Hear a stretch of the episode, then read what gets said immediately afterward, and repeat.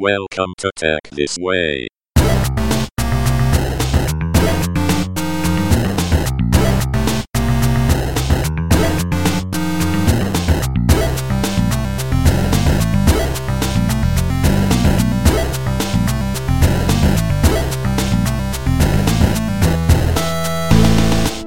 Anyway, thanks a lot, man, for, Yeah. for coming in. Um, I think the first time I met you was when you were in Apple still, lah. Many, five, Oh, five, yeah. six years ago. The trip to Cupertino. Yeah, uh, right? That's where there. that's where we started. yeah. Okay. So that was that was a, Oops, that's that not was, a secret, right? That was that was not. I I don't know on your I side, know, you know, right. so not anymore. So yeah, that was that was a trip. Uh, you know, to see the insights. Yeah. The fact that you know, okay, first thing you do is like keep your phones away, keep you know all recording devices out. All right. And it doesn't just apply to visitors, that's to employees as well. Yeah. That's how strict they are. In fact, uh, one of my colleague on his very first day, Hmm. uh, Do you want to bring that mic down a little bit, and one? then it's closer to you? Yeah. yeah, on on his uh, very first day at work was at the Infinite Loop. And he Oh, was al- so, already yeah, yeah, now, okay. yeah, and he was so excited. He got there, you know. The moment he stepped inside, he started. He took out his phone, you know, started taking photos here and there. Straight away, the security came, Hmm. uh, and literally threatened to get him fired on the spot. Wow. Because Yeah. surely there was already the security briefing and all that, right? Not to do this kind of no, actually, not. No, because for us, we are based here. You know, we Ah. wouldn't have been briefed about Mm. the norms over there Mm. in the in the states, right? Um, so we were not told. You know, apart from whatever you you would have heard from, from the grapevine or even in reading lah, Yeah. outside. You know, a, a lot of this type of news get captured outside. But uh, yeah, literally on his day, he got a scare of his life. You know, was gonna get fired on the spot. And and uh, that's how serious they are. The security guard can fire you. right? I mean, that's Yeah. empowering, man. So so thankfully his manager was around. Hmm. You know, uh, his his manager was on the same trip with him, and then had to step in and explain and plead and all that lah. Yeah. this, And this is a real story, yeah, because I know the bugger. So this is not like I heard from someone else who you know. not some urban legend. Ah, it's not an urban legend. You know, this happened to a Malaysian who shall Trust remain Malaysian who lah. shall Trust- remain nameless for now. Trust relation. Who? Did you have managed? Did you get to go to the to the loop? Yes, yeah. Ah. So I'm quite lucky, you know. Right. I'm one of a handful of Malaysian, you know, even regional employees who have uh, managed to to go there Hmm. to the loop. Um, and also, I think even a smaller subset of people who have been inside the Steve Jobs Theater. Okay. Yeah, That's the one in the basement or something, right? yeah, yeah. Right. Uh, so that's that's where we host all the launches now, right? Mm. all the iPhone launch. Uh, so yeah, so I think even if you go there now as a visitor or even as an employee on a work trip, you probably can't get into the Steve Jobs Theater. So I was fortunate enough to Oh. to have gotten in. So that's really just for launches. Then you get your Yeah, invitees Ev- only, lah. Everything is it, right? so top secret over there, lah. You know. So what's the highlights of the building that you saw yourself? The highlights of the building, uh, yeah, well, it's, it's it's amazing, right? There's so much greenery. I think that's the first thing that that uh, jumped out at me. Oh. So even though Okay. it's a brand new development, right? So essentially, we took over. I think it was an old HP campus. Right. Knocked down everything and rebuilt everything, but uh, we, you know, in the spirit of sustainability and all that, we really kept all the trees. You know, so it's not like, you know, like here, if you go to a new Wi- development, Wipe out was lah. ah, right, Clean you- slate. Exactly. Right. But there they kept all the greenery, they kept all the trees. Um, so it's really green. Mm. Everything is uh is is really top quality, lah. You know? As you would expect. Yeah. So even the I hate to say it lah, like you know, like like Jakun like that, you know. Even the toilets were amazing, you know. So how amazing can an amazing toilet be? Ah, maybe offline I show you the pictures later. But you're not supposed to. Then- oh, okay, no, Yeah, yeah, that yeah. that it was forwarded to you. Ah, yes, Ah, yeah, right. yeah. No, actually, interestingly, I think recently, uh, I'm talking about just a few weeks or maybe the max is one or two months ago. I recall seeing a video on YouTube that a visitor actually published quite a in-depth video of his trip Oh. there. So I don't know whether this was sanctioned as you know Oh, I'll Google part that. of PR or whatever. Ah, check Ah. out YouTube. Hmm. Or I was wondering lah, when is it gonna be taken down? Right. Yeah. Or somebody on the way out to of Apple. lah. No, no, no. to- just do This guy is not an employee. He's a Oh, I see. visitor. He's a visitor. Hmm. Yeah. So that was amazing. Um, the windows, you know, so so it's like a spaceship, right? Right, the donut, uh, ah. the- uh, and and it's a 360 windows, right? Hmm. I don't know what black magic they they do there, but the windows are amazingly clean. Okay. Okay, so from the inside, you you you know you look outside to the greenery. You sometimes you even forget There's know, a window there. there's a window there. So must be some high tech. Don't know who knows. It's Some a product Apple will release later on. you know. Cleaning thing, right? For Yeah. windows. Oh, okay. So I remember even then we were talking about it Um because when when when I went there, it Mm. was before it was fully operationalized. It was Mm. before everybody has moved in. ah, okay. right? Uh, but it was already functional, lah. But Right. they are moving people in in stages. Um, but I remember some of us were saying that, hey, that you know, I'm sure a lot of people will walk into it by mistake. there will be a lot of injury. No stickers lah, like here. Back then, no sticker. I think now they put sticker already. Yeah. Because interestingly enough, after that trip, a couple of weeks, then I, rem- I recall reading in the press, you know, you know, over there they take all these things quite seriously, lah, Ah. you know. Uh, so I think part of the inspection or whatever by the local council, yeah, they actually called it out as an issue because people were getting injured Hmm. walking into it. Mm. Uh, birds were flying into it. Oh wow. Yeah, that's how. Now clean that's clean. Yeah. Right? That is so transparent you can't even yeah. see. By the way, you, you realize whatever I'm telling you now are all public information. You can Ah, always So it's okay lah. I always get to put that disclaimer. Cool. Yeah. But anyway, so then after Apple, so in fact, let's go back further lah. Ah, Right Yeah. in your interesting journey, and because I know you had quite a bit of an interesting stuff behind before before Yeah. joining Apple. Yeah. Uh, go as far back as you want, man. Okay. Yeah. Um. In fact, yeah, I, I don't think I formally introduced myself. I think your audience is probably wondering who this Who is this guy? who is this guy, right? Uh, in fact, I'll be, I, I wanted to ask you as well. You know, Hmm. why invite me? You know, because when I look at uh, all your all the people you've invited so far, Hmm. they all, you know, uh, somebody who's who's who's done it quite a lot. You know, Right. who's achieved quite quite significant or in a quite in a senior position somewhere. Hmm. You know, Hmm. and and right now officially I don't have, you know, I'm jobless. Right? So I kind of feeling like a minister without portfolio or that, you know, coming here to talk to you. Well, it's there's two things to that, right? Yeah. One is the Apple story, right? Right. Or as, as much that you can share, yeah, right? Um, but I think it's also there's two other things. During as as I got to know you, I also found out, you know, from yourself on how you had you know you had your own startup before and you had Yeah. cashed out on that, right? So I thought that would be an interesting journey to to find out, right? Yeah. Uh, or if you didn't, well, let's Yeah, find out now, lah. Yeah. um, and then after that, what you've been doing to keep yourself busy after Apple, right? Yeah. So, um, you know, you've gone into mentoring a lot of these companies Mm, and all that. that's right, Um, so obviously, you must have built that network, whether because of Apple or despite Apple. Mm, Um, so it'll be interesting to see how you know what's all that about. yeah. Right. Okay. Okay. So there you go, lah. So you can you know, Right. Yeah. So I think maybe maybe before I dive straight into that, like what I mentioned earlier on, I found that uh, your format currently is very open ended, Hmm. right? And some can take very long. So if I just relate it to myself, sometimes when I start uh, one of your podcasts, I I don't know whether I'll commit to it because I don't know what's going to be you sure, know, what's going to be covered, right? yeah, So maybe just as a, a a courtesy to the to the audience is you know just let me share with you what I some of the things that I want to talk about. Right? Sure, And, and these sure. are the things that. So I have no notes, so Yeah. you know you can go anywhere with this. yeah clean table same here no notes no nothing. Yeah. Um, so yeah, obviously I'm gonna talk a bit about uh, my experience Hmm. so far. Yeah, I think it has been uh, quite fortunate. I've gone through quite a unique experience uh, from from my working life, and I'll Hmm. expand a bit more what I mean about that.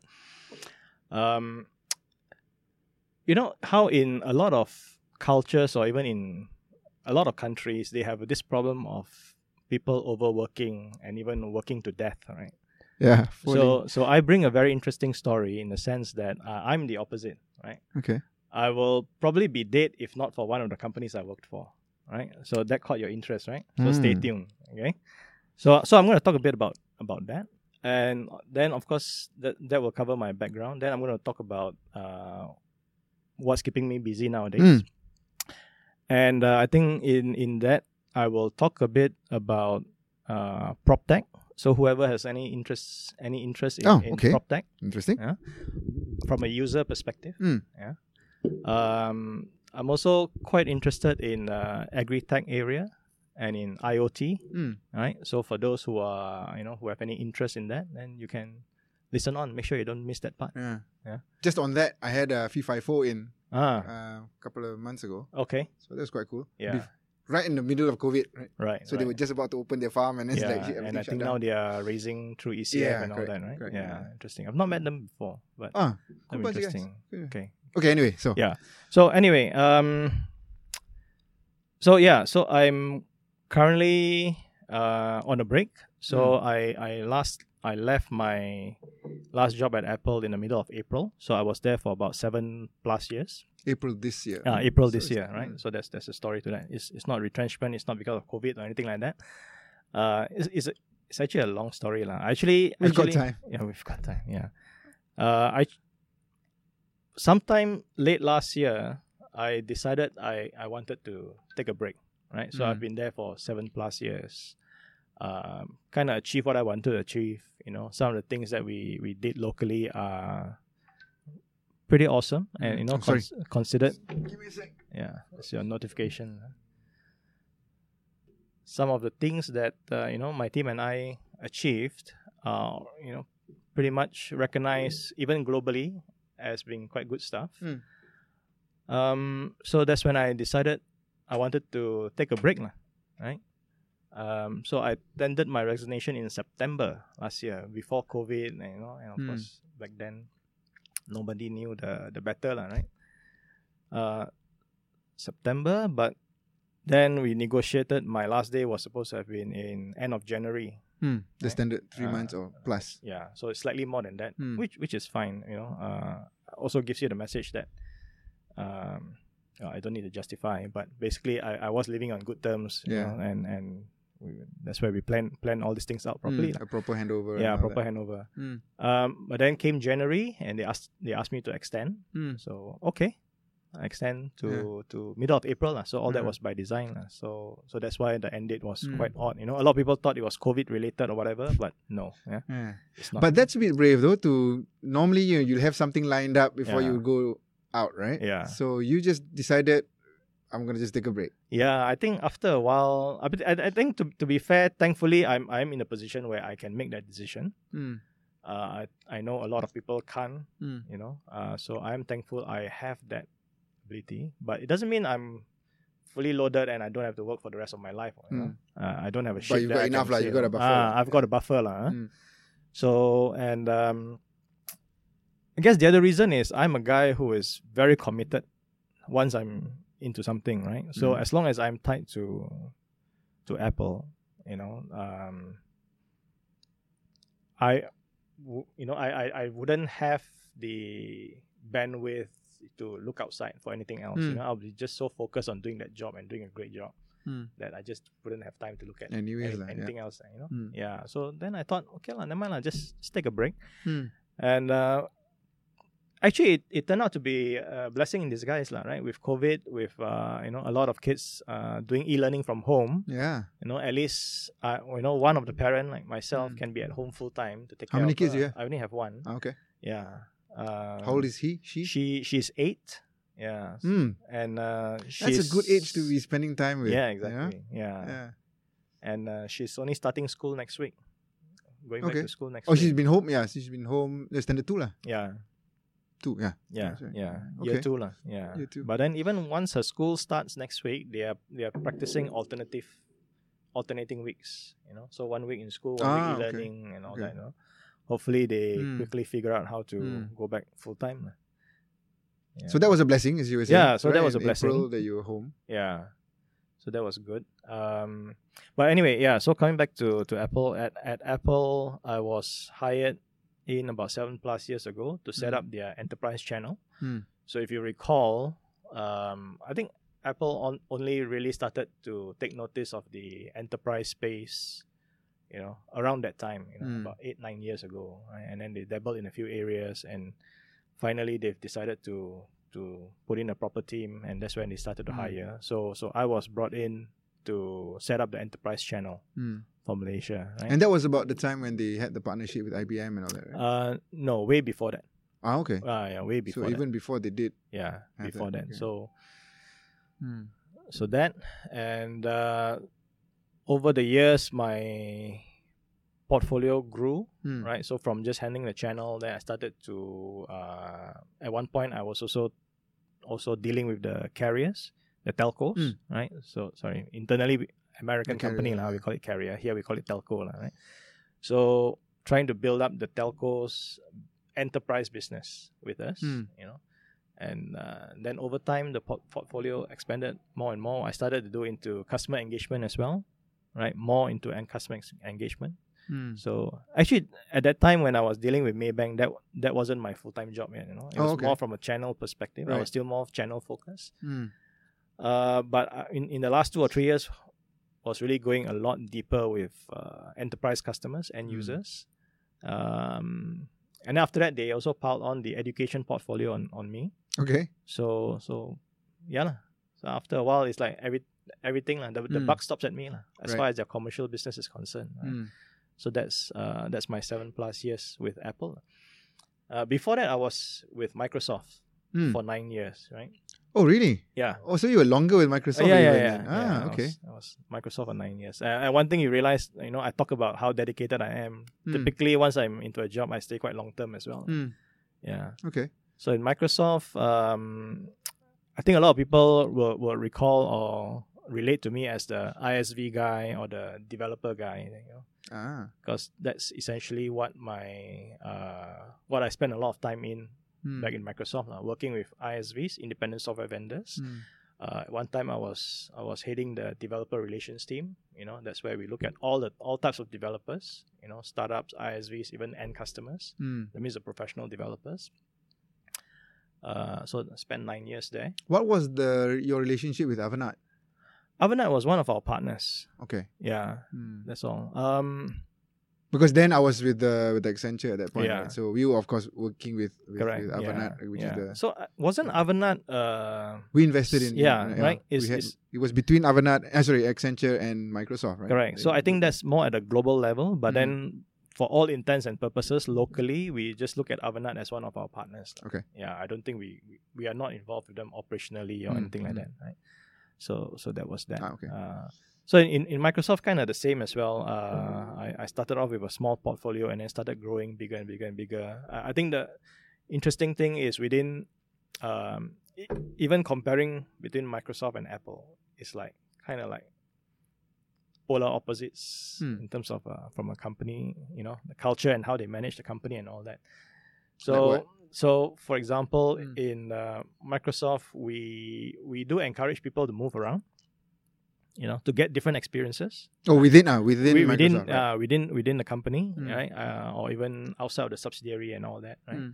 So within, uh, so even just within Microsoft itself, you know, I've pretty much gone through everything. you did know. your tour, lah. I did my tour, Mm. right? Uh, you know, the I was hired into the SMB team to look at again partners, competitive partner recruitment. Interesting, eh? competitive Ah. partner recruitment. And There Poaching, was, ah, there was a specific group of partners that we wanted to go after right? a segment, not group, right, not of course. identified yet. Segment Ah. of partners we wanted to go after. Uh, then from there, you know, the the, port, the portfolio grew, uh, and then after that, from SMB, I also moved into enterprise. Hmm. Oh, that's how they segmented it, lah. huh? Name accounts and non-name accounts, right? So I moved Hmm. into the enterprise partner group as well. Did did a stint there, and then after that, uh, move over to the what we call DPE. Uh, but externally, I think the easiest way to relate to it is developer relations. Okay. Right. So this team works with all the uh, technical audiences, lah, developers and IT pros. Mm. Right. So and then over time, all the startup companies, ISVs, professional developers, and then what we call IT professionals as well. All that was under this team. Mm. Yeah. So yeah, so very different. So in, in Microsoft, we ask you to move around every few years, literally as part of your career plan. you Right. know. every three years, your boss will ask you, "Hey, what do you want to do next? What next, You know, uh, time to get out."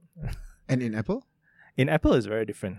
right? So in Mm. Apple, we tend to, uh, we believe in specialists, right? Mm. So if you if you look at it, first of all, is we hire specialists, um, and then we expect you to be very good at it and go deep into it, Right. right? So it's very different Mm. from from from Microsoft, right? Uh, yeah. So hi- talking about hiring specialists, one thing you you you you you may know is that also in Apple we don't we, we tend to hire quite experienced people. Mm. You know, we don't hire freshies and all Yeah, that. At least not in this part of the world anyway. Mhm. Maybe in the US, I think they have internship programs, but Mhm. over here, and we hire already specialists, and then we expect you to Good. just get better and better and better, and you Mm. know, Mm. yeah. Operationally, between the two, was there a lot of, uh, short of a better word, meddling from from from Seattle or from? Yeah. So so that's where it's uh, very different as well, Hmm. right? Um, so in Microsoft, I, I hope it's still the same now, but at least back then, a, a lot of the plans and all that were bottoms up, Ah, cool. you know, Hmm. and that's where we really could put our knowledge to the test, lah, you Hmm. know. Uh, so we literally, of course, you have the high level goals. They will come and tell you these are what you need to achieve for this Yeah, year, yeah. and all the matrix is there. But we have a lot of say locally how we want to achieve that goal, Mm. you know. And um, again, talking about the polar opposites, Yeah. right? Apple is, is quite different. You know, Mm. a lot of the things is is top down Mm. you know but I, I think that's fundamentally uh, it also goes back to how the you know the company started you know as uh, the, the the whole journey how they've evolved to where they are uh, apple is is very much a product company Mm. right i mean we build great products to some extent uh, we build great products customers will line up to buy Yeah. You know and, Literally and- do. yeah, Yeah. And, and that's it, right? Whereas I think for a company like Microsoft is uh, great products, but at the same time also I guess more competition, you know, and, and in the space where competition may not necessarily always be just about better features or better price or whatever. But you know, in the enterprise space, I always like to to to explain it. There's also a salesmanship involved. Hmm. Right, Yeah, yeah, of course. and, and I'm sure you've met your fair share of very Mm. good salesmen. They they can sell anything, Yeah. right? So in, in the in the enterprise space, like where Microsoft is in, uh, that's where it's more slightly more Mm. different. lah. They, they Mm. needed more, uh, give more flexibility to the local team. I guess where with, with Apple, especially with the devices, right? Yeah, Here it is. yeah? Exactly. How, how are you gonna how are you gonna spin that, right? If you wanted to anyway, right? Yeah. You just But to, it's to be in the usage, like I guess. really. Correct, Yeah. correct. So I think that's where in the enterprise space, that's where some of the differentiation uh, started to to get more profound. You know, Mm. It- I would say, hats off to Apple. I think in the last three to five years, they've really put in a lot of. Uh, they, they, they, I would say there were some good decisions. Of course, there were some bad decisions as well. Mm. Uh, but there were some good decisions, like in terms of how they strengthened their enterprise capability in terms of uh, device management, right? Mm. So security, manageability, and all that. Yeah. Yeah, I think they've done an amazing job there, Yeah. and um, yeah, that that kind of changed the conversation uh, we've been having, even locally. On you know, when I was there in the Mm. in the earlier days to I would say in the last two to three years. Yeah, we finally had a lot of answers lah to, Mm. Yeah. to a lot of the questions that customers ask. Yeah. You know, Actually, it'll be curious for a lot of people to realize that Apple has even an enterprise or business market, right? oh, that's the amazing thing, right? Yeah, Because yeah, so maybe you want to go deep into that a little bit because as far as most people know, Mm. well, it's about phones and iP- iPads and watches, lah. yeah, yeah, Okay, so that's you know very consumer. yeah. So I can understand if I have a, a company, then I'll use a lot of tablets, right, for Mm. for my front salespeople, for example. Yeah. But that's pretty much it, lah, right? So, Yeah. but how how far do you guys So it, it, side? it is uh, from from how in terms of how Apple monetizes the enterprise business, Hmm. it is the same set of products, Hmm. right? So whatever you can walk into machines and buy on Apple Store in Singapore or Thailand, is the same products, right? Mm. Whatever they have there is the same thing that Mm. uh, my team sold to customers, right?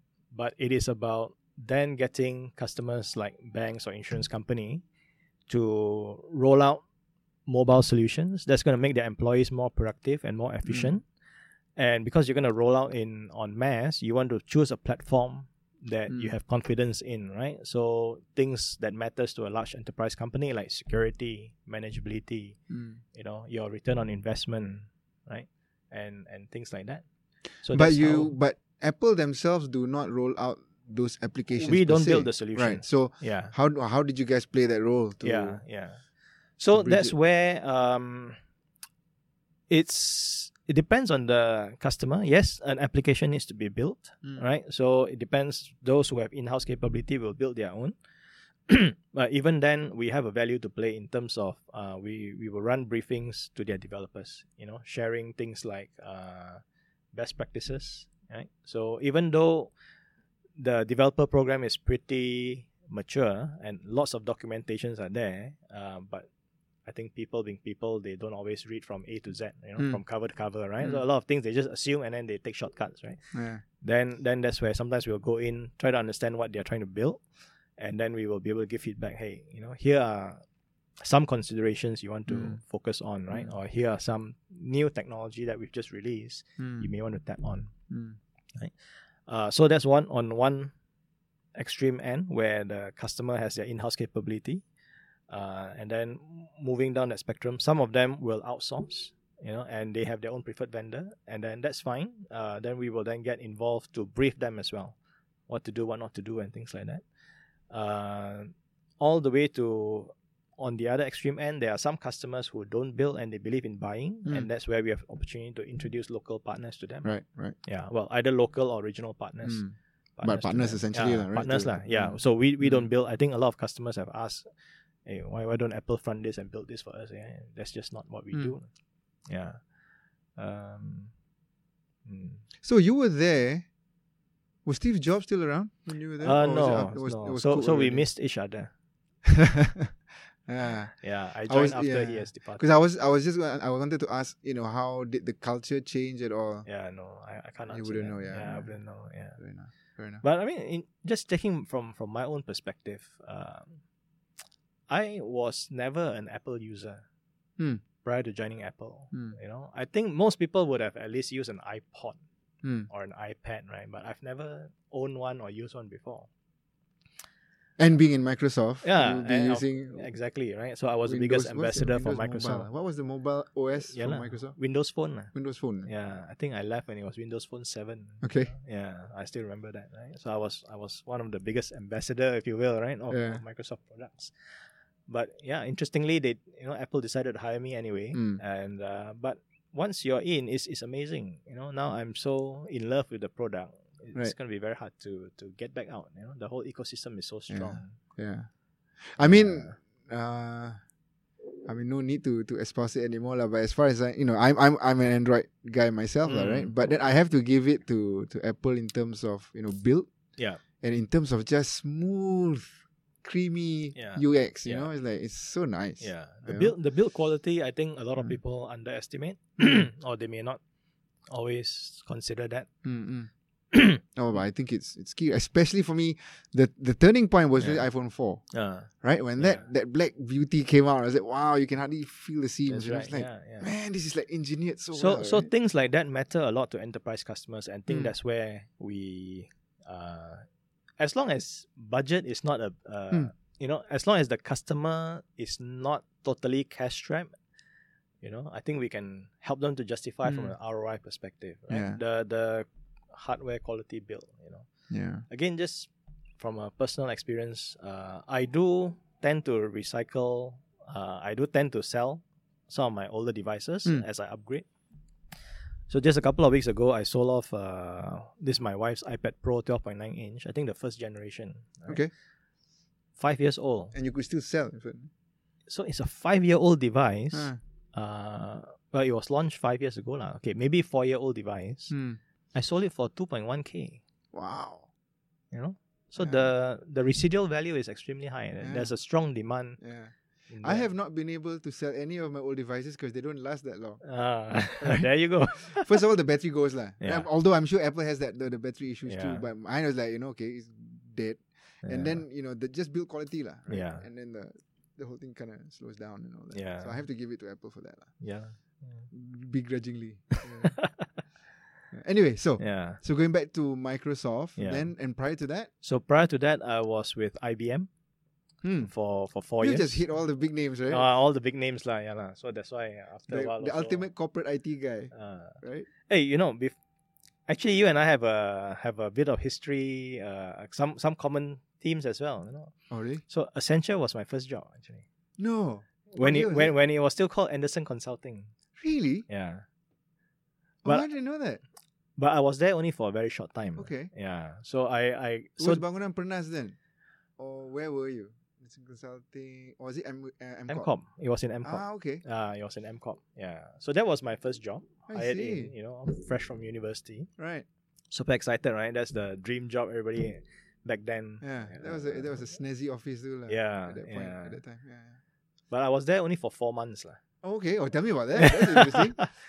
So? Ah, so that was the first job. Ah, that was that Ah, was my first job. Right. You know. Uh, I don't know lah. Some people may say, "Hey, four months not counted lah," but it was my first job lah. You know, Right. I got It's the first EPF. paycheck, man. yeah, paycheck, EPF, everything record is there, right? Yeah. Employee number is there. So I was a, uh, so I'm a mechanical engineer by training, Okay. right? From from UK.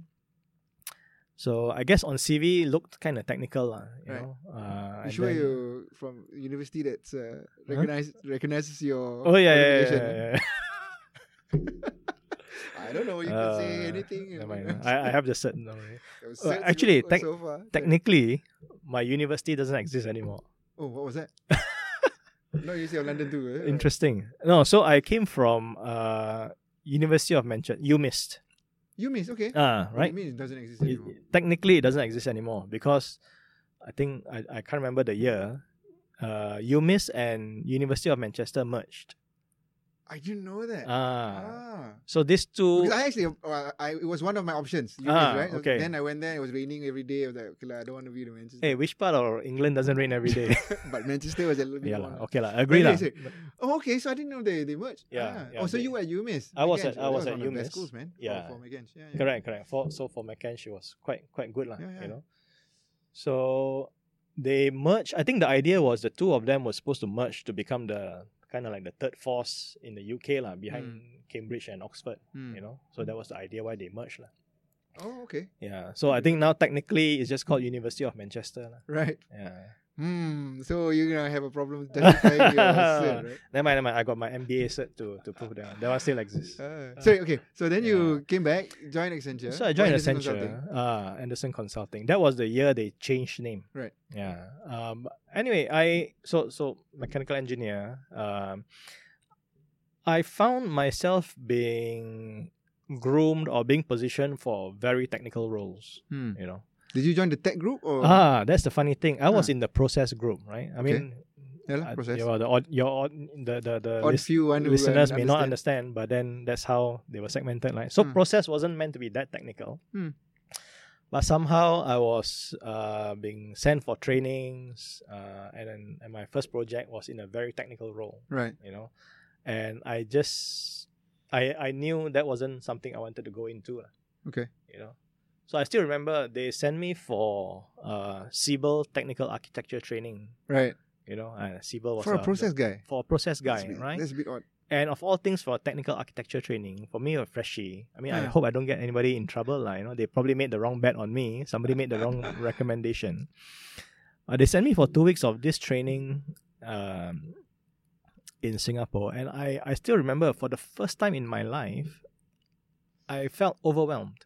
Huh. You know, so I came from a you know good academic background, good university, first class honors, and all that. You know, Mm. on top of my world. You know, Yeah. and then and then join Andersen Consulting. Hey, and then they sent me for this training. It's like, what the hell are you all talking about? You know, Yeah. and everyone else in that training was easily 10, 15 years experience. You know, so that then after a while they threw me into a one of the projects in Singapore. Hmm. Uh, again, going into a very technical role. A project down there. Hmm. Uh, then then that's when I decided no lah, this is not not what I want to do. You know, it was going too deep, uh, too narrow a focus. So I Hmm. decided okay lah, still early. You know, doesn't matter. When right. just four months, so I just standard and left lah. Okay. Before they sent me to Chicago. Ah, you missed the trip. Uh, no, no, I, I had to leave before before the Oh, trip, see, so- right? Otherwise, they bond me for two years. Right. Yeah. Yeah. Ah, so then what did you do? So you came back here. So I came back. Um, No, so so after I left, then I applied to IBM. Hmm. You know, uh, IBM back then they had this program called Team Blue, Okay. uh, which is it's like a management trainee program, Hmm. right? So once a year they will open up and they'll bring in a batch of people, like a cohort, right? Supposedly the cream of the crop for that Hmm. year. They bring you in and they put you through structured training. Okay. You know, This was where? Here Malaysia. Malaysia, okay. Yeah. Hmm. So um, how long was it now? It was three months. ah. At least three months or six months of structured training. You know, Okay. so It's literally, really long yeah. to not squeeze any money out of you guys. And right? and hats off to IBM for you know That's investment. yeah willing to invest Mm. right? and um, yeah so they, they literally put us through series and series of classroom training and then after that on the job training uh, so so part of that training you they assign you to work on projects with different different teams so the idea is you get exposure to different parts of IBM Right. and then at the end of it you need to decide and then try to apply into that role Hmm. you know, into those teams. lah. Yeah. So that's um, yeah. So I, I always credit IBM for giving me the my foundation. Hmm. You know, some of the things that my thinking and philosophy in life was was all down to to the training in IBM. Okay. Yeah. Hmm. So that that was IBM. Um, I spent about four years there. Hmm. In fact, one of the I would say one of my role change there was something that uh, that really gave me the confidence uh, of my capability. Hmm. You know that then and after that that really gave me a big morale boost, lah. You know.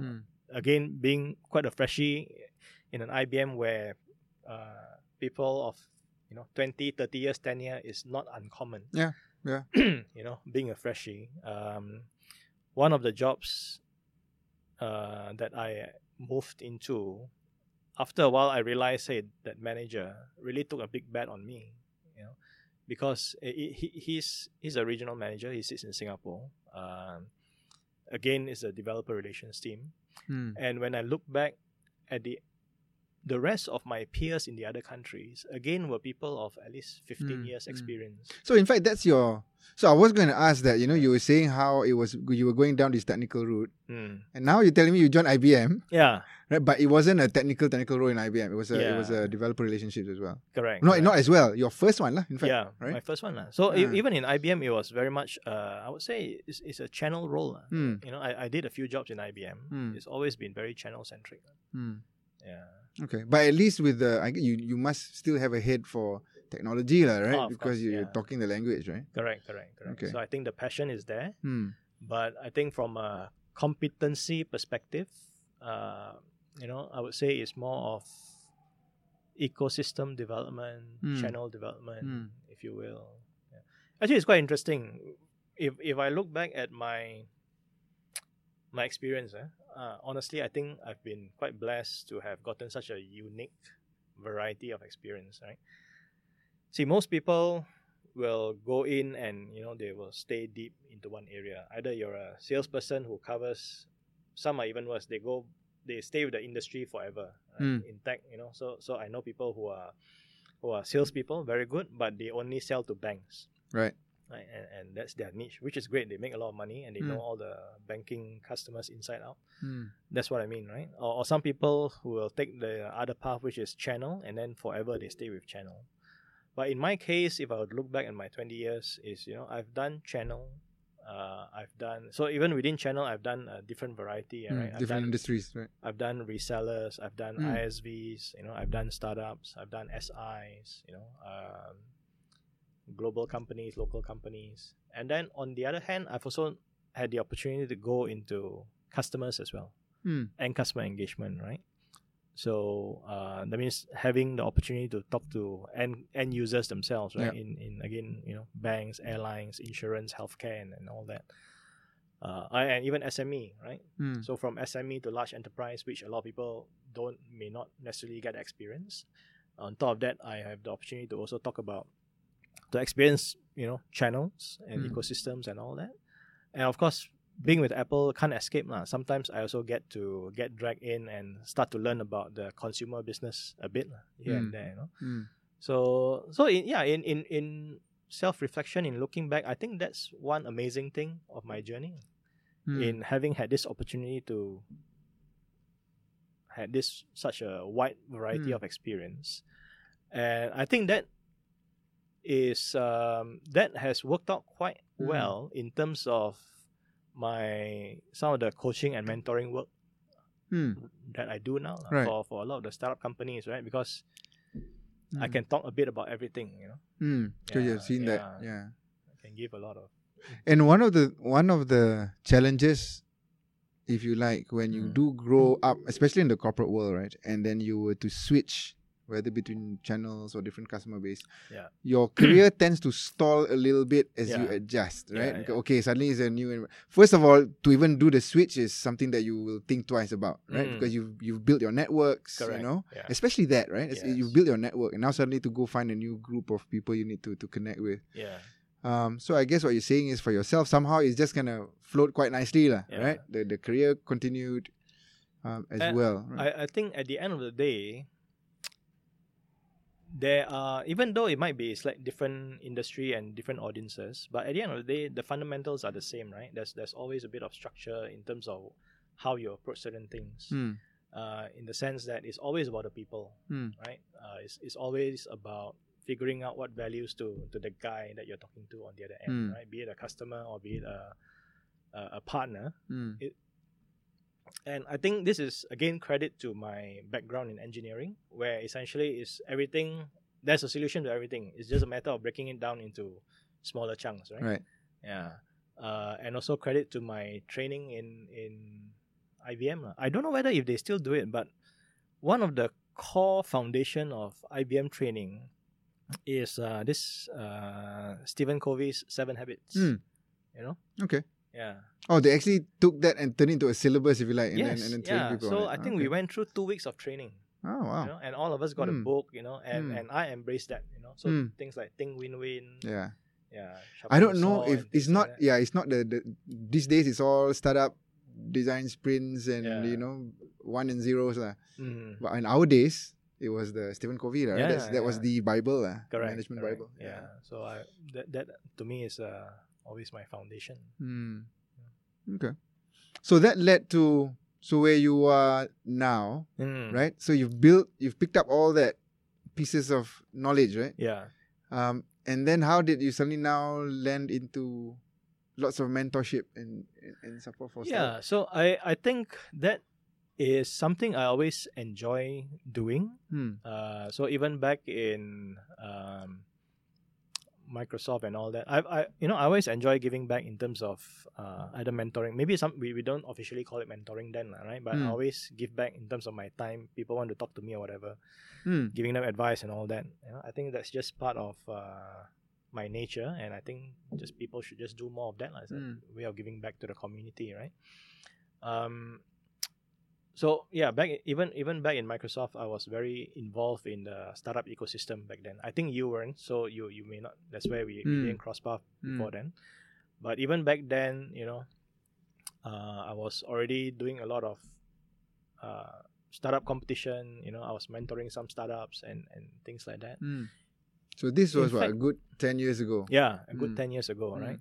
In fact, I think one of the things I really enjoy in uh, in my job in the past has always been able to help some of these local companies grow. Hmm. You know, to be um, either just by using our network, Right. you know, our our company name, you know, Mm. being where we are, being able to bring them to see customers. I guess yeah. So at that point when Introduce you were in. Microsoft, I guess the foot in to them would be to support them with the weight of Microsoft behind you, lah. Yeah. Right. So hey, you know, let us Correct. right, yeah. whether it's whether it's development skills or customer So- pipelines, right?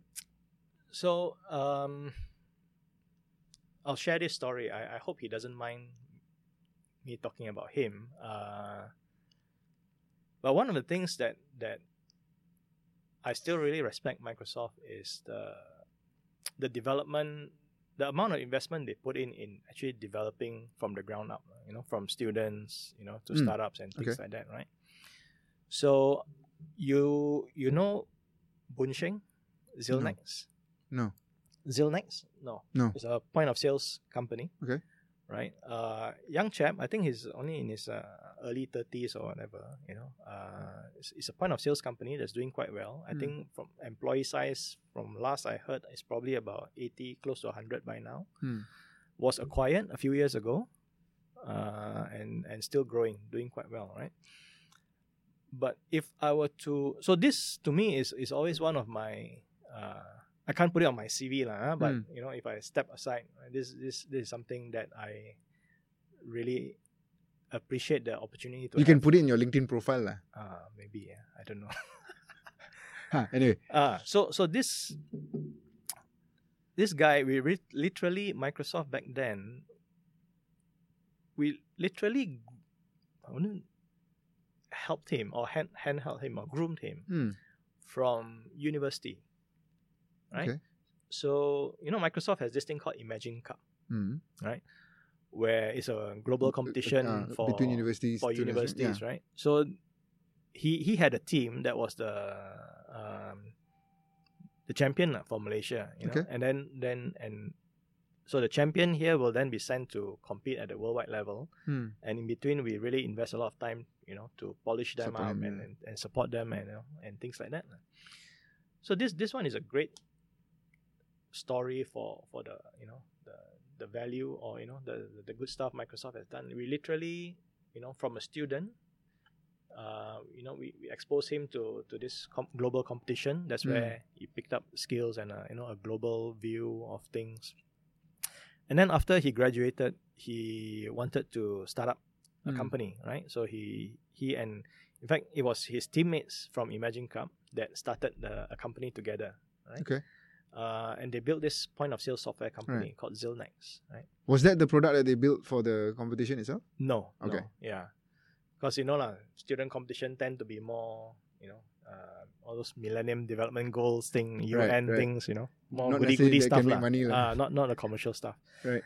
Uh, So okay, so his his yeah his teammates are the ones who yeah so so they start up uh, uh, this company you know where we obviously saw a lot of potential in as well you Hmm. know in basically a, a modern cloud-based version of point of sales right Okay. and we're talking about this this is about 10 yeah easily about 10 years ago Hmm. right nowadays it's more common lah, right you Yep. see point, I, ipad point of sales everywhere but back then when things were all pretty much still windows based Hmm. he of course he started off with windows based but he was the first one to move it to cloud based Right. everyone else was still very much client server or just totally uh, standalone Hmm. right so he started with that so credit to him he built a, gr- a great product uh, and when we had some requirements from some of the enterprise customers of course he started off by selling to smes you know Mm. your, your small one two man shop and all that which is great um, but then we we then got an, uh, a request from uh, Mydin Huh. you know, who it, it wasn't to replace their point of sales in their Mydin stores Yeah. but back then they were also involved in this project called CRIM, right? Kedai Rakyat Satu Malaysia, Okay, if you recall that. Yeah. trying to Yeah. sounds familiar. Yeah. And anyway, so that kind of gave them one big break where we we actually introduced and we brought in and we pitched together with with Zilnex to to Mydin, you know, to to choose their solution Hmm. to roll out for For- for, this network of, of stores. And I think in, I can't remember now, but it was quite a significant number. Hmm. you know so so i always thought that was amazing how you know uh, we were able to help a- small local company like that Hmm. you know and then i think specifically for him uh, i hope i'm correct but i believe i introduced him to his first vc as well Ah, okay. you know and then he got funded and and, and then and then the rest is history lah. after that he Hmm. was acquired the vc managed to exit everybody's happy Hmm. except me lah, i didn't get anything Should have put money in there too. there you go. yeah that's interesting right so that's something i'm trying to to do now lah, do a bit of angel investment on the side you know? Right. um yeah so so that that's an amazing story lah. i wanted to share you know. Hmm. i hope it's accurate if not yeah you can always come out and uh, So that's interesting, right? So, in fact, that competition itself, I Mm. know there was a bunch of. Uh, I- I- Accenture not as structured as that, mm, um, but Microsoft, I know IBM had. They all had, uh, you know, these these university programs. correct But I think the primary reason for that was for recruitment. right? Because they wanted to early on identify the top engineers, right? Mm, Do their projects and then suck them in. yeah. But your example is almost like, well, it's okay. You you can kind of channel the Microsoft platform and Yeah. products through those guys developing it. Yeah. Um, but you know, it, there is a there is alignment of goal, lah, right? Correct. Because if you're successful, then Yeah. you know. so I think for Microsoft too, it's right? slightly different. It's not so Mm. much for recruitment per se. Mm. Uh, and to be fair, it's, it's just because Microsoft's footprint was so much bigger, right? yeah, Our, you know, it's, it's all about getting developers to build on top of the products. Yeah. So it's kind of like seeding the next generation of users and the next Mm. generation of Yes. developers lah, rather Yeah, than yeah. recruitment. yeah, true. Yeah. Because I know a lot of other companies too, right? Yeah. The tech companies. Um, it, is- it is pretty much a lot about recruitment, lah. yeah. Right? You do all these programs, right? It's just to identify the top ones and then try and hire, right? But I guess the the guys who have platforms like you guys, or even like um, AWS, Mm, right? It's all Mm. about hey, use the platform. Correct. Right? Yeah. It's And about exposure, exposure, when yeah, they're young, use the platform. And Alibaba right now, right? Mm. Alibaba Cloud is quite Yeah, aggressive right now I'm, too. I'm sure they're all doing the same thing. Yeah, It's, yeah. it's the same playbook. Yeah. Yeah. So let's go into that Yeah. the mentoring part a little bit. Ah, then. So okay. now you back home, okay, like COVID lah, what to do? But you know, I know you were doing a lot of um, virtual stuff. So so so how was that? Um so I'm officially attached to uh so I, I do a lot of coaching in uh with Proficio Mm. under CGP. Right. You know, Proficio slash Cradle, lah, right? Mm-mm. With Dr. Siva and the gang. Yeah. Mm. So with uh, CGP as well as SCP, lah, it's Mm. two different programs, right? So where you know uh, they they literally assign a company to me for twelve months. Mm. Uh, so this is something I've been doing even when I was in Apple. Mm. You know, not many of my colleagues know about this, lah. huh? Uh, but but then let me also quickly say this is all above board, lah. You know? Right. And uh, you know, uh, Apple being such a secretive company and uh, everything, there's there's actually a lot of restrictions, you Mm. know? and that's one of the reasons why I kind of felt I had to leave also, lah. Mm. Just too many restrictions on what I can do, right? So even things like doing coaching on the side, um, I wasn't able to do Mm. you know so so ag- ag- again from my time in microsoft i was already doing this when i joined apple you know naturally some of them also re- reach out to me and say hey can i continue doing this you know? Mm. and then when i brought it up my manager said no you cannot Right. it's very clear from a policy perspective you Mm. cannot do this so okay lah, I, had to, I had to turn them Pause away right? mm. pause right but then about four or five years later after i kind of established myself internally then i thought okay lah, maybe now a bit Mm. more credibility in, Yeah. within Apple. Then I asked again. Uh, my, my manager was very supportive. Right. right. She straight away said, "Yeah, go for it. You know, I'll I'll, I'll support you." And that's when it, it really struck me the the amount of restriction. It literally took me close to two years to get an approval. Right, because it had to go through HR, it had to go through legal. They wanted to look at all the Right. contracts and things like Did you that. have to go to global or? Uh, that one I don't know lah because once it goes up, it's a big black hole to me already, right? But as far as uh, you know, it's like two years later. lah. Ah, to, and I mean, it's not as if I don't follow up. I keep nudging and asking. You know, Hmm. it's always uh, still the decision is still with someone so high up there. You know, and then in the end, finally they said, no. Actually, in the end, the answer was also very vague. Right. You know, but it wasn't a no. and that's good enough, lah, right? That's good enough, lah. My Yeah, manager yeah. said that's as good as a yes. Really, just go and do it. you know. Yeah.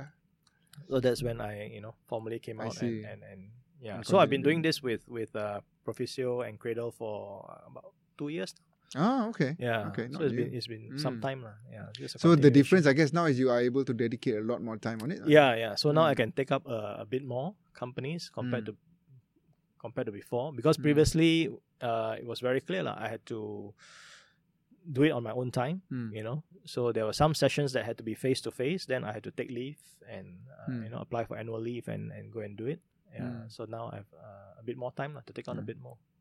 I mean, I appreciate that all these companies would have their own challenges and, and Yeah. difficulties, lah, right? But are you able to share some general observations in terms of the kind of help that the companies that you've been helping out with need? Hmm. You know, some general lessons that you know startups and scale ups would want Well, it's, it's actually quite a wide variety. Hmm. Uh, let me see. Uh, I think, and, and I, I think this this a let, let me just divert a bit. Uh. I think this is uh, you brought up a great question uh, that that probably is top of mind to a lot of coaches. Is that uh, you you can pretty much anticipate any type of questions or any types of uh, scenarios they're going to throw at you, and and you know sometimes ask for your input. You know, and then you right at the beginning, right at the onset, you'll be wondering, hey, how it's impossible for me to be able to have value add to every type of company, Mm. you know, at, Mm. at various stages and all that, right? Mm. Um, but let's talk about what I can bring to the table, you know, based on my my experience and all that, right? Which is what something I always tell them right right at the beginning, lah, Mm. is uh, leveraging on my experience in in working with large tech companies and all that, uh, multinationals. I think it's always about how I can help them with their go to market strategy. You know, I think a lot of times they may not have thought thought things through properly. Right? Mm. They kind of know, okay, this is one potential set of users. Um, but then when you try to dig deeper into can they afford to pay, you know, by serving this segment, can you actually make money and things like that. Mm. Sometimes they don't think think that through properly. Mm. Um, I always push them on a channel strategy because I'm a firm believer in that. Right. Right. Uh, of course, that works for some companies, not all. Mm. Right. go, Uh, go deep into that a little bit when you say channel strategy. What do you mean by that? Well, if you, uh, you know, a, a channel strategy meaning resellers to help you sell, right? So Mhm. it's basically about lowering your cost of sales instead of hiring your own people to go and sell. Leverage on a network of partners who can then help you sell. Mm. You know, so that the cost is not your, it's not on your books. Mm. You just pay them a margin when they sell. So you pay for performance, Mm. right? So I think a lot of companies don't maybe at the beginning uh, they, they don't really necessarily understand the power of working with a channel. Right. Yeah. Because I think a lot of people, when they do have a product, okay, lah, so now how do I get this to the hands of my customers, right? And invariably, the conversation becomes, okay, lah, how do I get close to that customer, right? Yeah. I need to then expand my sales team. Correct. That's the, it's all my website, yeah. Yeah. right? And that's it, lah. Yeah. But I guess having actually access to resellers, if you like, right? Correct. Yeah. Um, and I don't think people really understand the model to Mm. even go into it. I think that's Mm. the challenge, lah, right? And I, I would say until you if you if you don't plan to build a channel strategy, uh let me see uh, how do I say this? Essentially it will also influence the way you build your product, Hmm. right? Because if you want to if you want to leverage on a channel, then your product has to be a lot more solid, a lot more productized, rather than than uh, you know being reliant on uh, a lot of massive customization. yeah. yeah, yeah, because you want Yeah. to be able to allow your well build up your your resellers competency to sell that product. Hmm. You know, If it's too complex for them, exactly. then forget that, lah, right? Yeah, Yeah. exactly. right? Which I think for the insurance industry is is fascinating, right? So Ah. that's why obviously we use the agency network a lot, correct, right? correct. Especially for the more complex products, Yeah. right? Because they are yeah, right, and and you can imagine if this was hundred years ago when you set up an insurance company, right? Mm. You say, hey, okay, I want to go sell, you know, a live product, right? And you don't have the concept of agents. yeah. Then that's a lot of people on your payroll, man, to to go and, and do that, right? Yeah. Instead. And then I think um, the the other thing that I spend a lot of time uh, advising a lot of these companies is to focus. Hmm. You know, I think a lot of people tend to get distracted Hmm. by you know, let's say if I'm building a software, but an opportunity comes up, hey, this customer asked me to build something else for him. You know, it's, Yeah. it's very hard to say no to money. Hmm. right? But I think that is actually one of the biggest uh, shortfall of a Malaysian, uh, a lot of Malaysian software companies. You Hmm. know, you realize we don't really have a very strong household name in software, enterprise software, for example. Right? I can only think of Silverlake, lah. That's Ah. about it, lah. Yeah, correct. That's that's the only one, right? Hmm. and that's because uh, a lot of them tend to get distracted uh, you know with, with all these projects that come along the Mm. way and then they kind of lose focus in building uh, a product yeah Mm. I don't know. Yeah, I, I distraction, yes, but you can sympathize the the business where Needs you need to go The pay the bills, lah, right? The, you need to balance. But as you say, lah, but the the more you pursue that, Yeah. then your core you go further and further from your, your core, like Yeah. Yeah. Yeah. But yeah, but you need. No, no, I totally, totally Then, agree yeah, that. that's yeah. the that's the the dynamic, like the challenge, Correct, right? Yeah. So one one thing is um, the good thing is I see the trend changing, especially now with uh, software as a service model, Hmm. where as as the market matures, market as in the end users, huh, Hmm. right? So I think Malaysia is still not slowly maturing, lah? Hmm. but I think if we if we if we draw um, if if we look towards some other more mature markets, then you'll see that more and more customers will put in the effort to find to source for solutions on their own, do their own research online, Hmm. and and then that kind of opens up. Uh, that actually gives the opportunity to companies to build and focus on uh, a good cloud-based product, and of course they need to invest in of, of course a good product and a bit of digital marketing, SEO, and all that. Hmm. But the self-discovery will actually help them to get more customers. Hmm. You know, wi- Yeah. without uh, uh, having such a high cost of acquisition, Yeah. customer acquisition. Yeah. So that's a good thing that I think that the trend is changing, and Mm. this gives um, this new breed of software companies in Malaysia uh, a bit more leeway to just focus and double down on building a great product company. Hmm. You know? Hmm. I think that's the good thing that's happening, and, Yeah. and in the software as a service space. Mm. I was just talking to a, a company a couple of weeks ago, right? Where I, I'm, I'm heading towards the COVID right now, right? Uh, Where this has actually forced a bunch of companies to actually take a pause mm, um, and actually giving them breathing space, right? For the ones that he- they could, you know, they had some breathing space to hey relook at the products, right? And then um, hit the market again in a slightly different way, right? Where Yeah. they could have been distracted, if you say, like, Correct. before, right? correct. Yeah. Do you see the companies that you are mentoring now, the Mm. the impact of of the current situation? oh, COVID oh yeah, definitely. Hmm. definitely. Um, I think most of the companies have been have been affected, right? Mm. So even even from the perspective, even if they are some of them as simple as you know in the MCO, their customers to, just totally their their customers' business could still be good, doing well, but just because of the change in how they work, you know, now it's all work from home, can't do face to face meeting and all that. Mm. All engagements pretty much stop Hmm. you know, Yeah. at least for the first one or two months, right? Yeah. And that may not mean it's a lost business, but I mean, everything has been stalled for two or three months, right? To, to, Mm. to get the momentum back and Yeah. the cash flow, everything is affected, right? Hmm. Uh, some have been uh, definitely in. I think everybody is impacted in one way or another. Hmm. Yeah, Yeah. you know, This is a challenge. Yeah. yeah. So I, I think those who are in retail would be more particularly Mm. hit even more. lah. Retail, yeah, and travel, Uh, oh, right? travel, retail, hospitality, yeah, um, that, that sucks, man. I I was pre-COVID. Uh, I was uh, about to make an angel investment. In fact, Hmm. term sheet everything went out Right? to a travel company. well, okay, n- not not travel company lah. In in the space related to travel lah. right. Uh, but when it, when it hit, we, we still kept in touch, you know, uh, and uh, we we assess Hmm. month on month and how how's that's going and all that. But in the end, I, I think we both agree that it, was it no, no longer no longer made sense. uh, Hmm. Yeah. Hmm. Yeah. Put so that in the yeah, so travel has been very badly hit. lah, yeah, definitely. yeah, it has. And I mean it, and you don't know what the new, new benchmark is, Mm. right? Because it will not go back to where it was before in terms of in overall sales and revenues, right? Because Yeah. everything's suppressed, right? Yeah.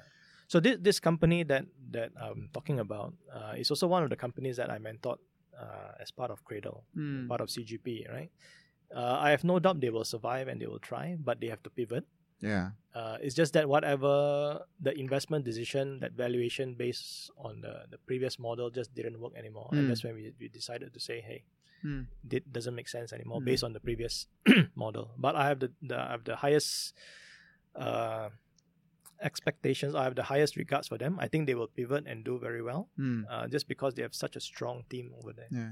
Yeah. And I think that's a good point, right? Um, a lot of the successes comes back to the team, right? Correct, To the people, right? Yeah. The business is the business, Yeah. right? But you are fast enough or nimble enough to say, hey, you know what? Let's let's shift a little bit, Yeah. um, because the mindset of the, the entrepreneur is still there, Correct. right? Correct. The entrepreneurs don't die, the businesses die. right? Yeah, yeah, exactly. So I think a great example of that is uh, somebody I have a bit more insight into as well, which is StoreHub. Hmm. Yeah, you, you, Yeah, you I've heard of them, right? yeah. yeah, yeah. So Mm. StoreHub is a point of sales, you know, for as you can imagine, their customers are all the SMEs. The bulk of their Mm. customers are SMEs in retail, F&B, and all that. I, I would say, yeah, the first couple of months would have been extremely tough on them, right? Yeah. But I think credit to to the founder Wai Hong is that um, they they reacted very quickly, Mm. you know, and also credit to them is that some of the product roadmap that they had Mm. was luckily they could quickly accelerate that Mm. uh, to and you know just totally bring everything forward, Mm. prioritize on that. Did they do the, the And- groceries thing in the end? Was it StoreHub? No, no, not No, groceries okay. thing, right? No, but else. basically, they pivoted very quickly. Uh, sorry, not not to say pivot. It's still their core business is still providing point of sales and all that. Mm. Uh, but they quickly brought forward their product development to to launch a new feature or a new service called Beep, Okay. which is it. Then it now allows uh, their customers to to do ordering and delivery, Ah, right? okay. you know, it was in the news. There was a big hoo ha about how much Grab and Food Panda charges, right? Yes, they charge were 30% thirty percent, right? And when you think about it, that thirty percent, then how much margin is left? Yeah, You know, to the food deliver, you know, to to the, the to the F and B guy, right? that's right. So Beep or Beepit is is on the other.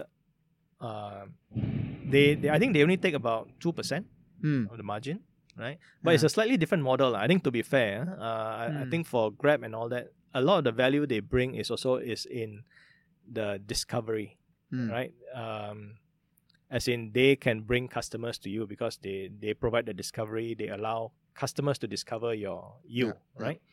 Through Whereas I think Mm. for Beepit, it's more about you have a strong customer base, you have Mm. your own customer database, right? You know who they are. Now you can allow them to do ordering uh, and delivery. Yeah. So you can either pick up or deliver to them at a much lower cost. Mm. you know? or at least a, a bulk of that cost Mm. goes to the riders lah, right? As Yeah, opposed to, yeah. to to the platform, right? Yeah. To the BB. Yeah, yeah. No, no, no. So so actually for for Grab, I think the the riders already get paid, right? Mm. You pay the five ringgit or seven ringgit. Uh, well, Mm. I'm sure they take a cut It of was that less. as well. I think it was almost like five per Uh, trip or something. Like yeah. That. Yeah. Yeah. And then uh, on top of that, whatever is on your bill, they take another thirty percent. Mm. Right. Mm. Yeah. Again, I think it's slightly different objectives. Yeah. But so I think this this credit to to Wai Hong and uh, StoreHub is how they quickly saw that opportunity Mm. to accelerate this forward. Mm. Uh, this as well as another feature which is uh, something that they, they have been working on in the pipeline as well, which is a tabletop ordering, QR code ordering and all that. Oh, I'd love to get those guys on, man. Yeah. Yeah, have a chat. Oh yeah, yeah, definitely. That'd be interesting. Yeah. Okay. So that one is hmm. Yeah, so it is it is that these those kind of entrepreneurs, lah, right? Who are Yeah. able to to see the tidal wave coming. yeah.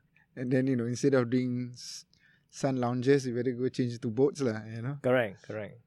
Yeah. Anyway, so then just wanted to talk about yourself then. Okay, so now you've been doing this pretty much full time, Mm. right? Double a little bit of angel investing in a bit. So yeah. It's been what, four months now? Eh, no. Or April, did you say? You finished? April, May, June, yeah. July. Three yeah. It's been three months. Yeah. Any views of the what's happening in the next six months for yourself? For This year, myself, eh? Mm. um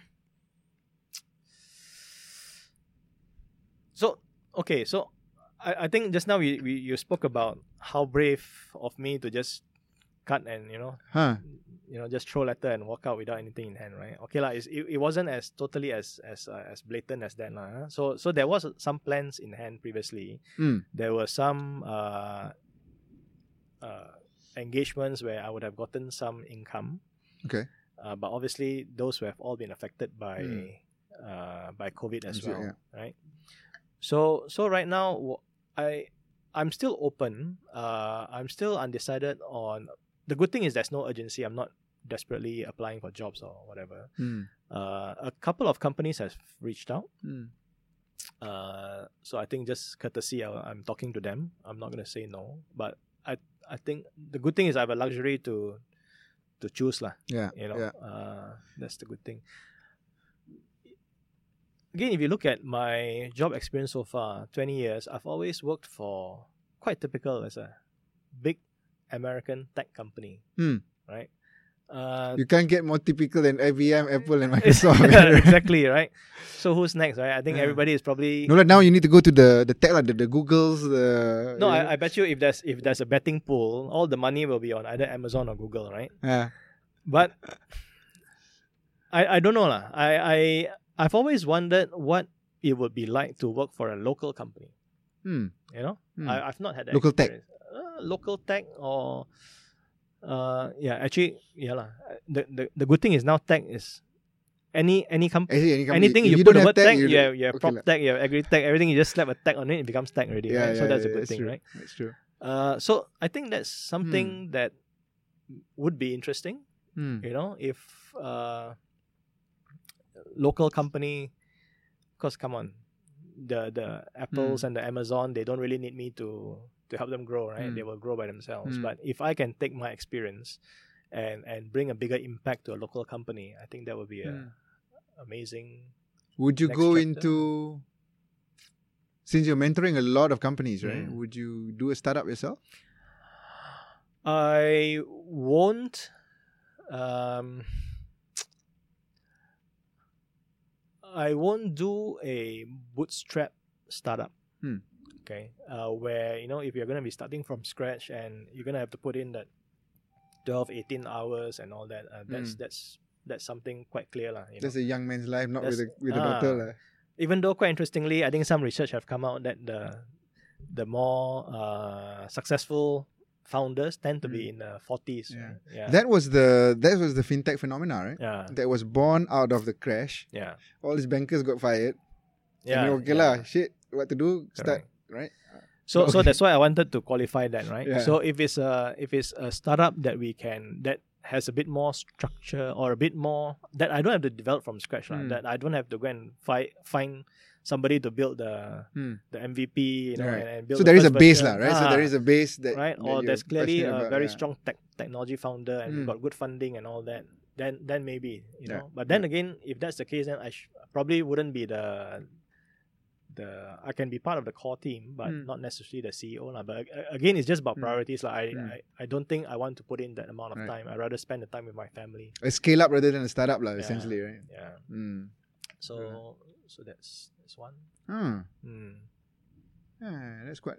I was gonna say, yeah, it's it's it's a different, um, you know, in terms of looking for a local company then to to grow, right? Yeah. Because it's Hmm. almost, it's ironic how everybody else, the the the career types anyway, Ah. will go the other way, right? Right. Oh, local company, local company, time to go to a Ah, multinational, right? correct, Time to go to the big one. Now right? I'm on the other side pula. So, hmm. I guess I think from an impact standpoint, you have a lot more impact than Yeah. going to the big pond, lah, right? Correct, correct. So Yeah. that's that's something that, that has crossed my mind lah recently. So I will But it's lah. but it's nice to be in a position where hey, you got time. ah, You're not yeah, pressured to look right. Sometimes you lose that good judgment yeah, when you're under pressure, right? yeah, yeah. So that's why I think currently is uh, I just want to make sure that I don't uh, you know I keep in touch with the industry with what's happening with the Mm. pulse on, on what's happening. So that's why I'm still quite quite involved. Hmm. Hmm.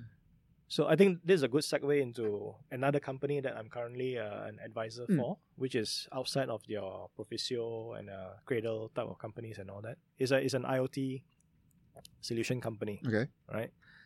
So uh, of course, I think nowadays the word IoT means different things to so many Yeah. people, right? So even a, a, a watch The or a, yeah, you know a, a smart fridge is called IoT and all that, right? Um, but thi- this company is quite quite interesting. Uh, they focus very much in the I would say the industrial IoT lah. Okay. Right. That means really for the The big machinery and No, no, no. machines. or- so, which is why I talk about agri tech and all that. All right. So right now it's it's all about. Uh, so there's a lot of focus, uh, a lot of requirements, a lot of customer interest in the agriculture space. Okay. So if you take a step back and look at how we look at IoT, you know, I think nowadays there's there's this new word being being thrown around where data is the new oil, Hmm. right? Hmm. but the just like oil, it needs to be extracted some from somewhere, right? So the space we play in is essentially is like in the upstream of the oil industry. We are the ones that extract all the data out. Okay. So we put in a lot of sensors, Hmm. right? Uh, so if it's agriculture, then we put sensors all around the farm, Right, right. right? So these are what? No, temperature, humidity, those Correct. kind of yeah, stuff lah. Okay, yeah, okay. things like that. I think it's not new per Hmm. se, um, but we are leveraging on uh, a, a newer mode of connectivity, right? So if we talk about IoT to a lot of companies or, or to a lot of people, they probably think about leveraging on uh, LTE or 4G, you know, Hmm. using SIM card and things like that, right? Yeah, and, and I think those are definitely one of it. But IoT, there's actually a few standards in terms of connectivity. The the one that we are currently focusing on uh, is this network called Sigfox. Okay. Have you heard about it? No. Uh, again, most Mm. people wouldn't have heard about it. But essentially, it is uh, a low power radio frequency base. Okay. Okay. So it doesn't ride on the telco network. We don't have to work with Maxis or Celcom, or whatever. It's a, it's a separate network by itself. It's operated locally by a company called Xperanti, Okay. right? which is essentially their, their, the connectivity, connectivity provider. Hmm. But uh, it is low cost, uh, lower cost, uh, low, Low power Mm. low power, which means the scenarios that are very relevant to this is uh, no power scenario. Wow. What I mean by no power is Or solar like the the sensors are literally battery powered. Hmm. You again, you put it in the middle of a farm. You don't expect to find a plug point there, right? Exactly. Ah, so this is where we can put sensors everywhere around the farm, uh, and I'll, I'll probably share a few scenarios after that. Um, and the sensors will last for about two to three years Hmm. You know, on a single battery. on a single battery, Mm. right? And that's where you can start to collect lots of data Mm. back to it. You know, again, the, the analogy with oil Mm. extraction, right? Mm. Once you have all the oil, down, you can start the processing and, Yeah, and yeah. you know do your analytics and, and whatnot. right? Mm.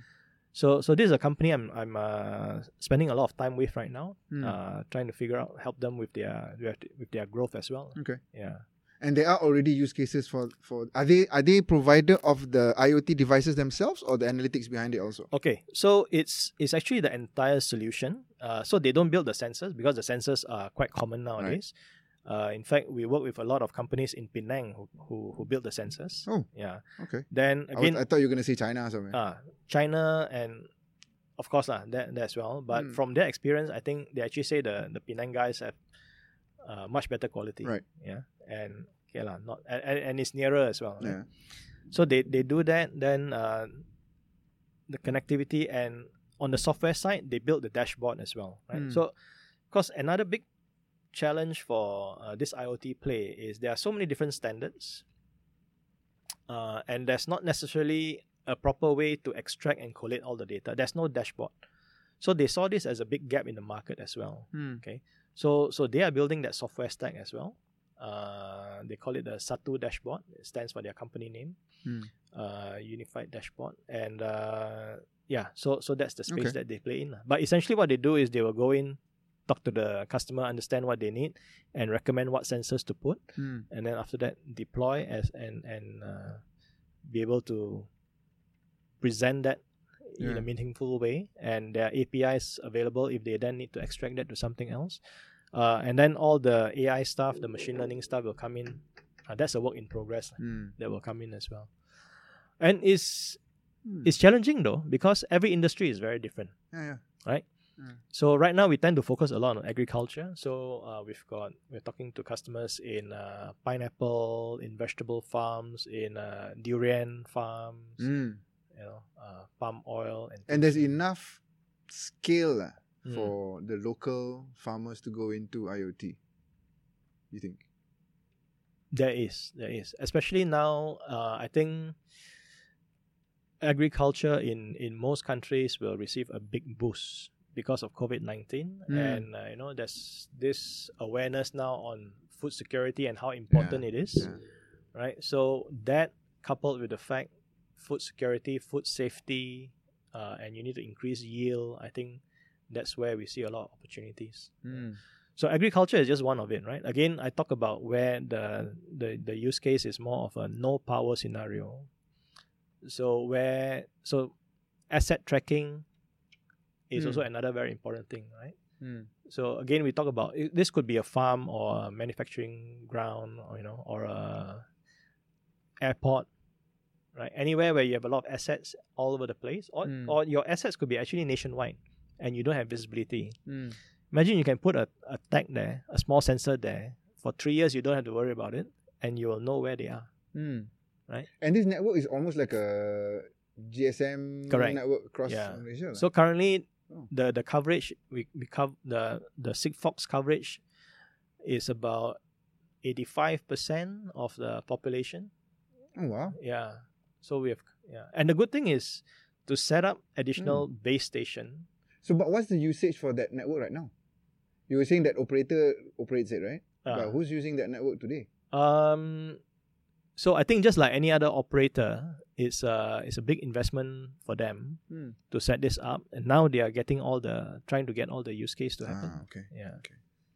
Yeah. It's like setting up a big Wi-Fi network, right? And then Well, let's it- see. it's, it's just like Hmm.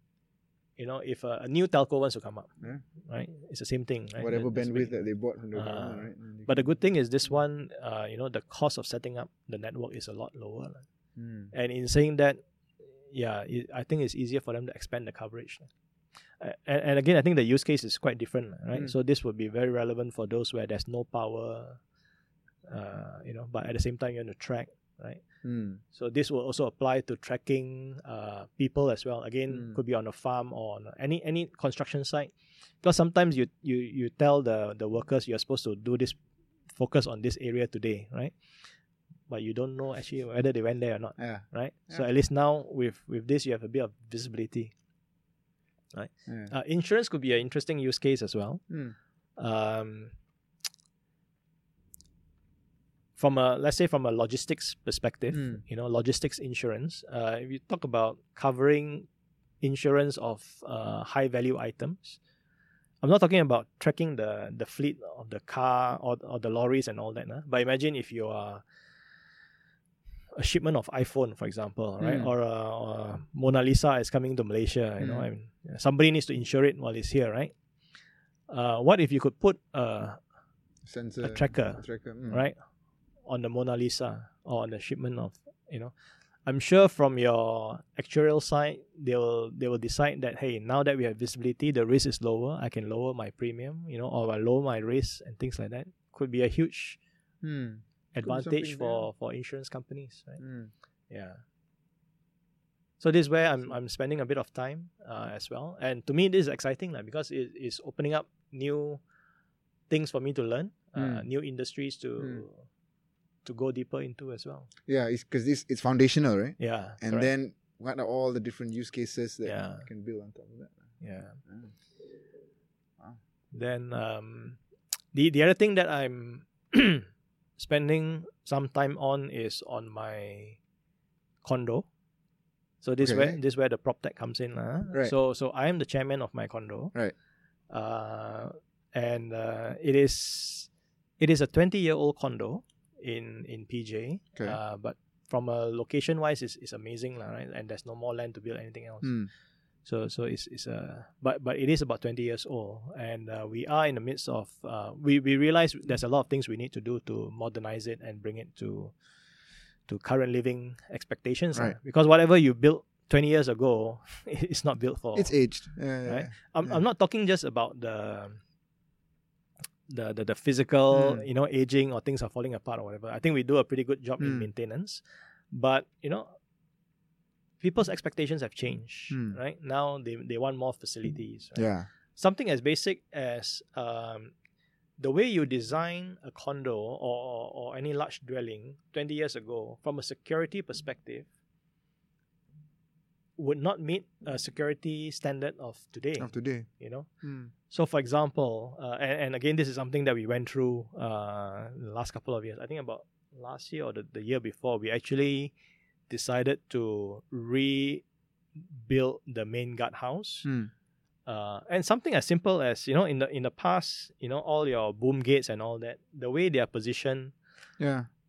they don't necessarily cover all the corners. Right. You know, there are a lot of gaps. You know, people can walk through, and then if Mm. the guards are not looking, Yeah, yeah. people can come through and all that. Not saying that my my condo has a lot of security issues, like we don't. But then again, we These we, are considerations. we right? knew Yeah, we had to yeah. tighten up things, lah. Mm. right? So yeah, so even something like that, you know, we totally rebuild the guardhouse, look at all the security systems and and Mm. things like that, you know. But where does the the prop tech angle come in? Uh no, so so actually this is my my uh appeal or you know an open invitation to any of the guys if you have anything interesting to Ah. to propose to us. Um Ah, okay. we okay, will be very interested right, to right. look at lah. And to be fair, I think in the last uh Mm. we've got a bunch of very committed uh members lah, you know, uh Mm. MC members lah, you know. Right. Uh, and uh, actually for for those of you who stay in a in a condo, please be very appreciative to your JMB or your MC members, right? Your voluntary members. Because first of all, we are volunteers. We don't get paid. Yeah. You know, we don't get allowances or, or anything like that, right? And we put in a lot of time to do Yeah. this. I mean, for my condo, at least we have a management meeting at least once a month. Mm. You know, it's always on a Saturday. We spend three to four hours just to go Mm. through uh, all these things, right? Second thing, I think a lot of people assume uh, being a MC member is like on a board of director, and you know, you just come to the meeting and approve things, and you don't have to do anything, right? Actually, Mm. that's not the case, because whatever projects or initiatives they want to take, there's always uh, a, a MC member that takes the lead on it Mm.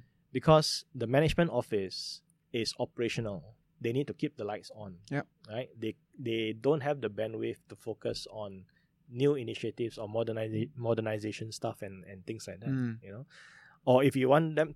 If you if you want them to do that, then you're taking away the bandwidth from your operational stuff, lah. Then things start falling apart. Then you also blame them, lah.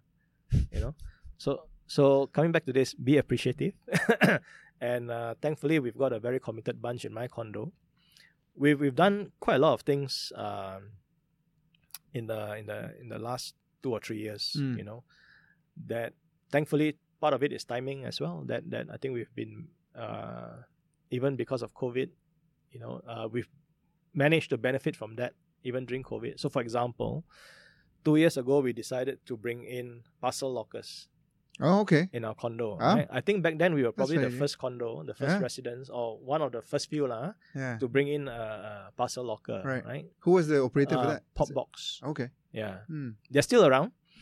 Uh, I, I, to be to be honest, I think that's one of the one of the risks we take by partnering with a lot of these startup companies. Sometimes you wonder whether they'll be around Hmm. Yeah, in, yeah, the next few years or not, Okay. right? So I think, uh, so parcel lockers, yeah, you talk about during the the MCO, right? Mm. of course, we all know uh, e-commerce went through the roof. Same thing for us, you know. Uh, the utilization of Popbox in our condo went up by three times Mm. in that in that, you know. Yeah, yeah, and sure. something like parcel lockers actually makes a lot of sense nowadays. Why we why uh, you know we went into it was uh, obviously when there are deliveries. Uh, sometimes, of course, apart from the convenience, if the resident is not at home now, you have somewhere to store it. Mm. The other thing we look at it was it's more of a, a security risk as well, Mm. right? Because you have to let the courier guy go up, Yeah. you know, and then when he's up there, it's roaming free, right? Then so that was actually one of the reasons why we, we brought in a parcel locker so that now you don't have to send it up, you can actually put it into the parcel locker, Mm. right?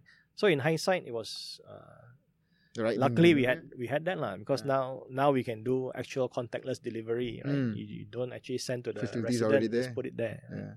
Yeah. yeah so that's one one part of it there, there's just so many things that we, we have modernized um, we've we've put in led lights Mm. you know uh, we are slowly moving all our uh, lighting to led and you know we've saved about 10% of our electricity costs we save okay let, let me put that into perspective we Mm. save about 40000 ringgit a year Mm. just by changing to led lights Yeah. you know and we haven't even changed all yet because we are doing progressive if it fails then we change rather than uh you know And One the yeah, and, change and, and the cost just keeps going down, right? yeah exactly yeah. yeah uh right now we are okay not tech related but we have two tennis courts that uh, we have to redo because of the waterproofing our tennis courts are on top of the car park Mm.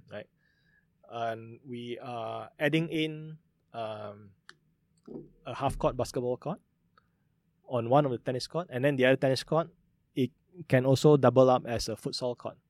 Again, you know, times have changed, right? Now, Yeah, now futsal is are- more more interesting. Actually, not even kids, just Yeah. young adults. Just young you know, adults as well, yeah. right? So this is where we are part of modernizing. We are bringing in more and Mm. more uh, facilities Mm. into it as well.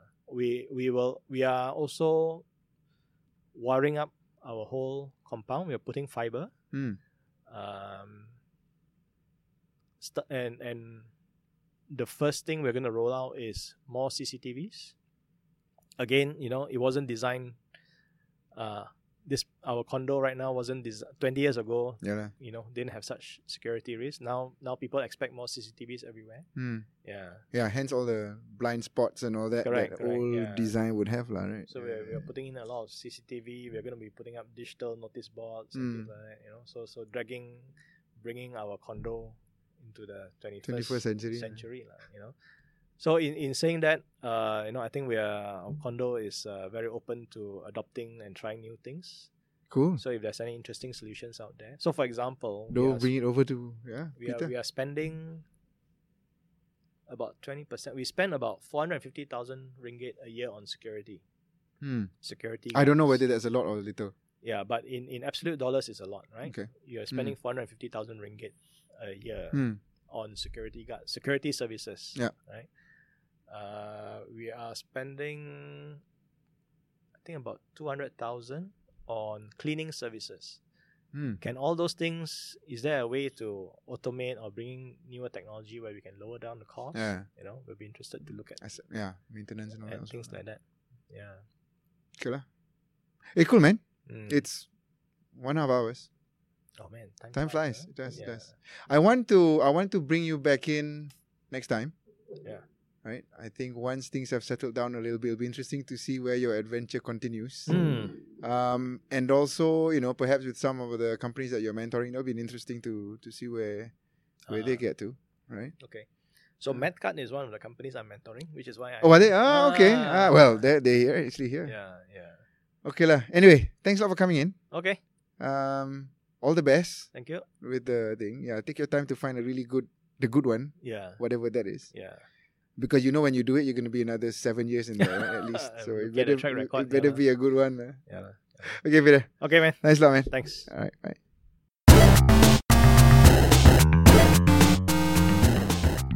Uh, yeah, sorry. What were you asking? Ah, so so it was it. These these things are long on Mm. purpose because one is I myself enjoy the long ones, Right. right? Because then you can just have it playing at the background and then you're doing other things, right? It's not like you want to focus. Mm.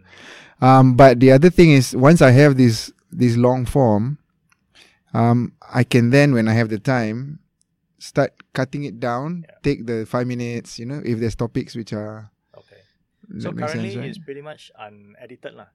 it is unedited, Unedited, right? Yeah. So yeah. except for some obvious blunders lah. But so far, no, everything goes in. It is uh, quite a big effort to, to try to edit. Yeah? It's It a is. full time job. It is, and that was one of the things that I didn't realize in the beginning. Mm. Right? It's always a good idea. Oh, cool. We just record Yeah. it, and then you know, and then Unless you After that you assign sign- someone uh, to help you. Uh. Yeah. It's difficult. Yeah, but it's fun. So, job. but it is tedious, right? Yeah. Imagine if I record for about an hour, an hour and a half. You have to go through Yeah, at least exactly. twice that, right? Yeah. To to edit, to cut, and all that. So instead, all I do now is just do the front, do the back, do the volume overall, Uh, send. yeah. it's done. It's done.